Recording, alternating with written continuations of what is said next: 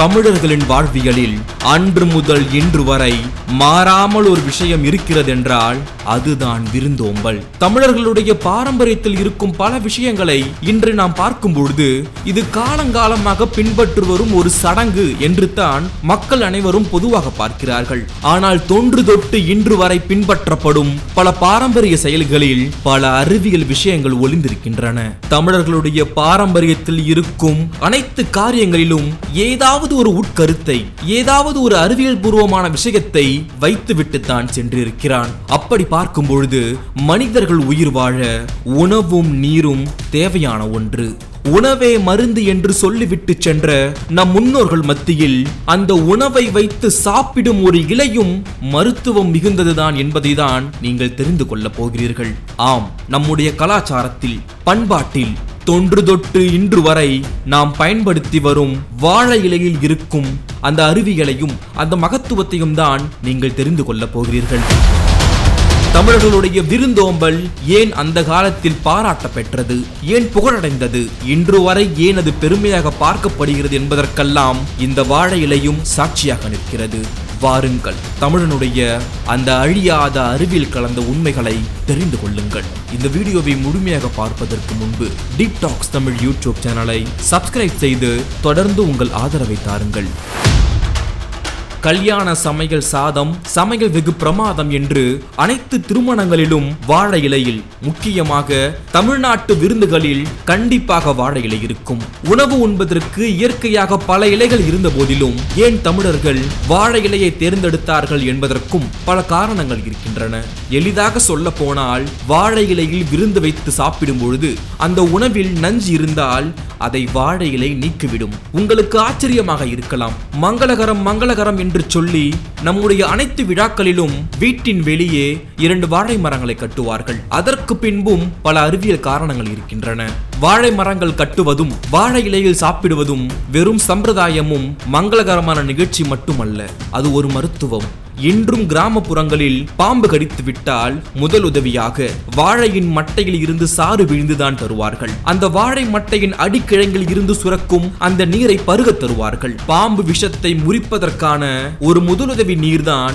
அந்த அடிக்கிழங்கில் இருக்கும் நீர். அதற்காகத்தான் அந்த நாட்களில் பெருவாரியாக மக்கள் கூடும் திருவிழாக்கள் திருமணங்கள் ஏன் சொல்ல போனால் இறப்பு வீடுகளிலும் கூட வாழை மரங்கள் கட்டப்பட்டிருக்கும். இதற்கு என்ன காரணம் என்றால் அந்த வாழை மரங்கள் முதலுதவியாக இருக்க வேண்டும் என்பதற்காகத்தான் மருத்துவத்தில் நாம் தயாராக இருக்க வேண்டும் என்பதற்காகத்தான் வாழையை மங்களகரம் என்று சொல்லி அதை கட்டி வைத்தார்கள். திருமண பந்தலில் வாழை மரம் இடுகாட்டு பாடையில் வாழை மரம் மக்கள் கூடும் எந்த திருவிழா கூட்டங்களிலும் வாழை மரம் என்று எங்கு பார்த்தாலும் வாழை மரத்தை வைத்தார்கள் நம் தொல் தமிழர்கள். அன்று முதல் இன்று வரை பாம்பை கண்டால் அனைவரும் பயப்படுவோம். அப்படி அந்த பாம்பானது ஒரு திருமண கூட்டத்திலேயோ மக்கள் கூடும் கூட்டத்திலேயோ புகுந்து விட்டால் ஒருவேளை அது மக்களை கடித்து விட்டால் அதற்கு முதலுதவியாக இருக்க வேண்டும் என்று தான் மக்கள் கூடும் அனைத்து விழாக்களிலும் வாழை மரத்தை வைத்தார்கள். அதை மங்களம் என்றும் சொன்னார்கள். அதற்கு காரணமும் இருக்கிறது.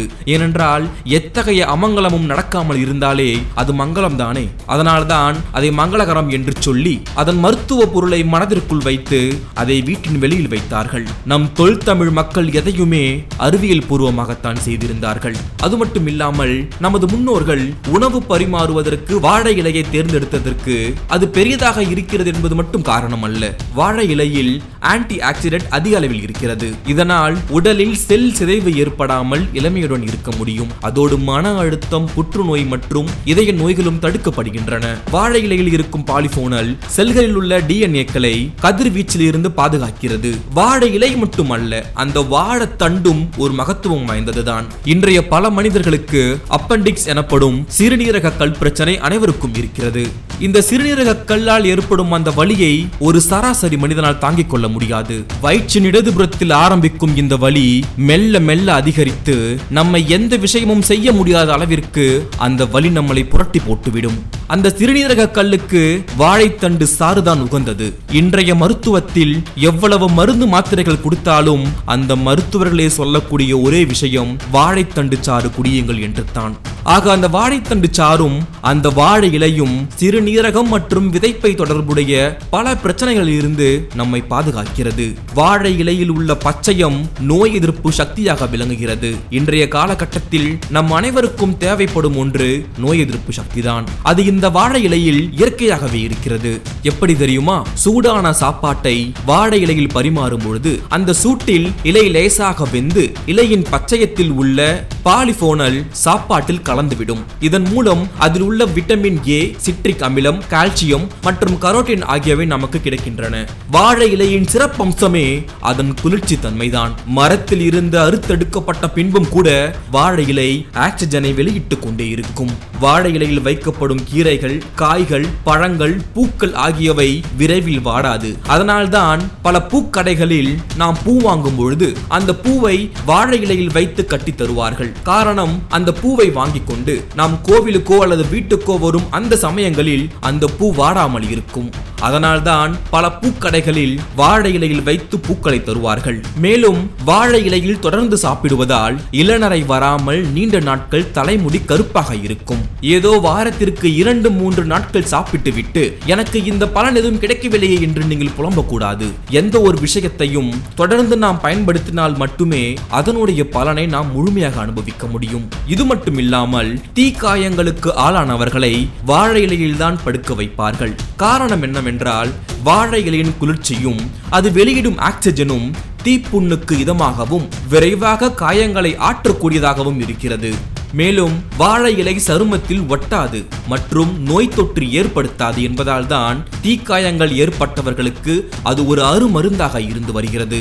வாழை இலை படுக்கையும் வாழைத்தண்டு சாரும் வாழைக்கிழங்கின் சாரும் நல்லதொரு நச்சு முறிப்பான்கள் என்பார்கள் கிராமத்தில். தீக்காயம் வெந்நீர் பட்டு ஏற்பட்ட காயம் கொதித்த சூடான எண்ணெயால் ஏற்பட்ட காயம் போன்றவற்றிற்கு வாழையின் குருத்து இலையை எடுத்து காயத்தின் மீது சுற்றி குருத்து இலையை கட்டாக போடுவார்கள். இது மட்டும் இல்லாமல் சின்னம்மையால் பாதிக்கப்பட்டவர்களை வாழை இலையில் தேன் தடவி படுக்க வைப்பார்கள். இவ்வாறு தினமும் ஒரு சில மணி நேரம் வாழை இலையில் தேன் தடவி படுக்க வைப்பதன் மூலம் விரைவாக தீக்காயத்தில் இருந்தும் சின்னம்மை இருந்தும் குணம் பெற முடியும். உங்கள் அனைவருக்கும் சூரிய குளியல் பத்தி தெரியும். மேலை நாட்டு மக்கள் சன்பாத் என சொல்லப்படும் சூரிய குளியலை எடுத்துக்கொள்வார்கள். எதற்கு என்றால் அந்த சூரியனிடம் இருந்து வரும் அந்த ஆற்றலை பெறுவதற்காக. அதே போல்தான் வாழை இலை குளியலும் ஒன்று இருக்கிறது. இதை நம்முடைய சங்ககால சித்தர்கள் பின்பற்றியிருக்கிறார்கள். ஏன்? சங்ககால மருத்துவர்களும் இதை பின்பற்றியிருக்கிறார்கள். இயற்கை மருத்துவத்தில் வாழை இலை குளியல் மிக சிறப்பான ஒன்று. உடலில் குறைந்த ஆடைகளை மட்டுமே போட்டுக்கொண்டு உடல் முழுவதையும் வாழை இலையால் போர்த்தி கொண்டு மிதமான சூரிய வெப்பத்தில் ஒரு சில மணி நேரங்கள் நாம் படுப்பதன் மூலம் உடல் முழுவதும் முக்கியமாக நம்முடைய தோலில் அடைப்பட்டிருக்கும் அனைத்து நுண்ணிய துவாரங்களை மீண்டும் திறக்க வைத்து தோல் மூலமாகவும் நம்மை சுவாசிக்க வைக்கும் இந்த வாழை இலை மேலும் நம்முடைய மன அழுத்தத்தை குறைக்கிறது இந்த வாழை இலை ஆக ஒரு வாழை இலையாக மட்டும் இல்லாமல் அந்த வாழை மரமே முழுக்க முழுக்க மருத்துவமாக இருக்கிறது. அதனால்தான் தமிழனுடைய அனைத்து கலாச்சாரத்திலும் தமிழனுடைய அனைத்து விழாக்களிலுமே வாழை மரத்தை முன்னிறுத்தினான். அதனுடைய அருமையை மக்கள் மறக்கக்கூடாது என்பதற்காகத்தான் அதை கடவுளுக்கு பக்கத்தில் வைத்தான்.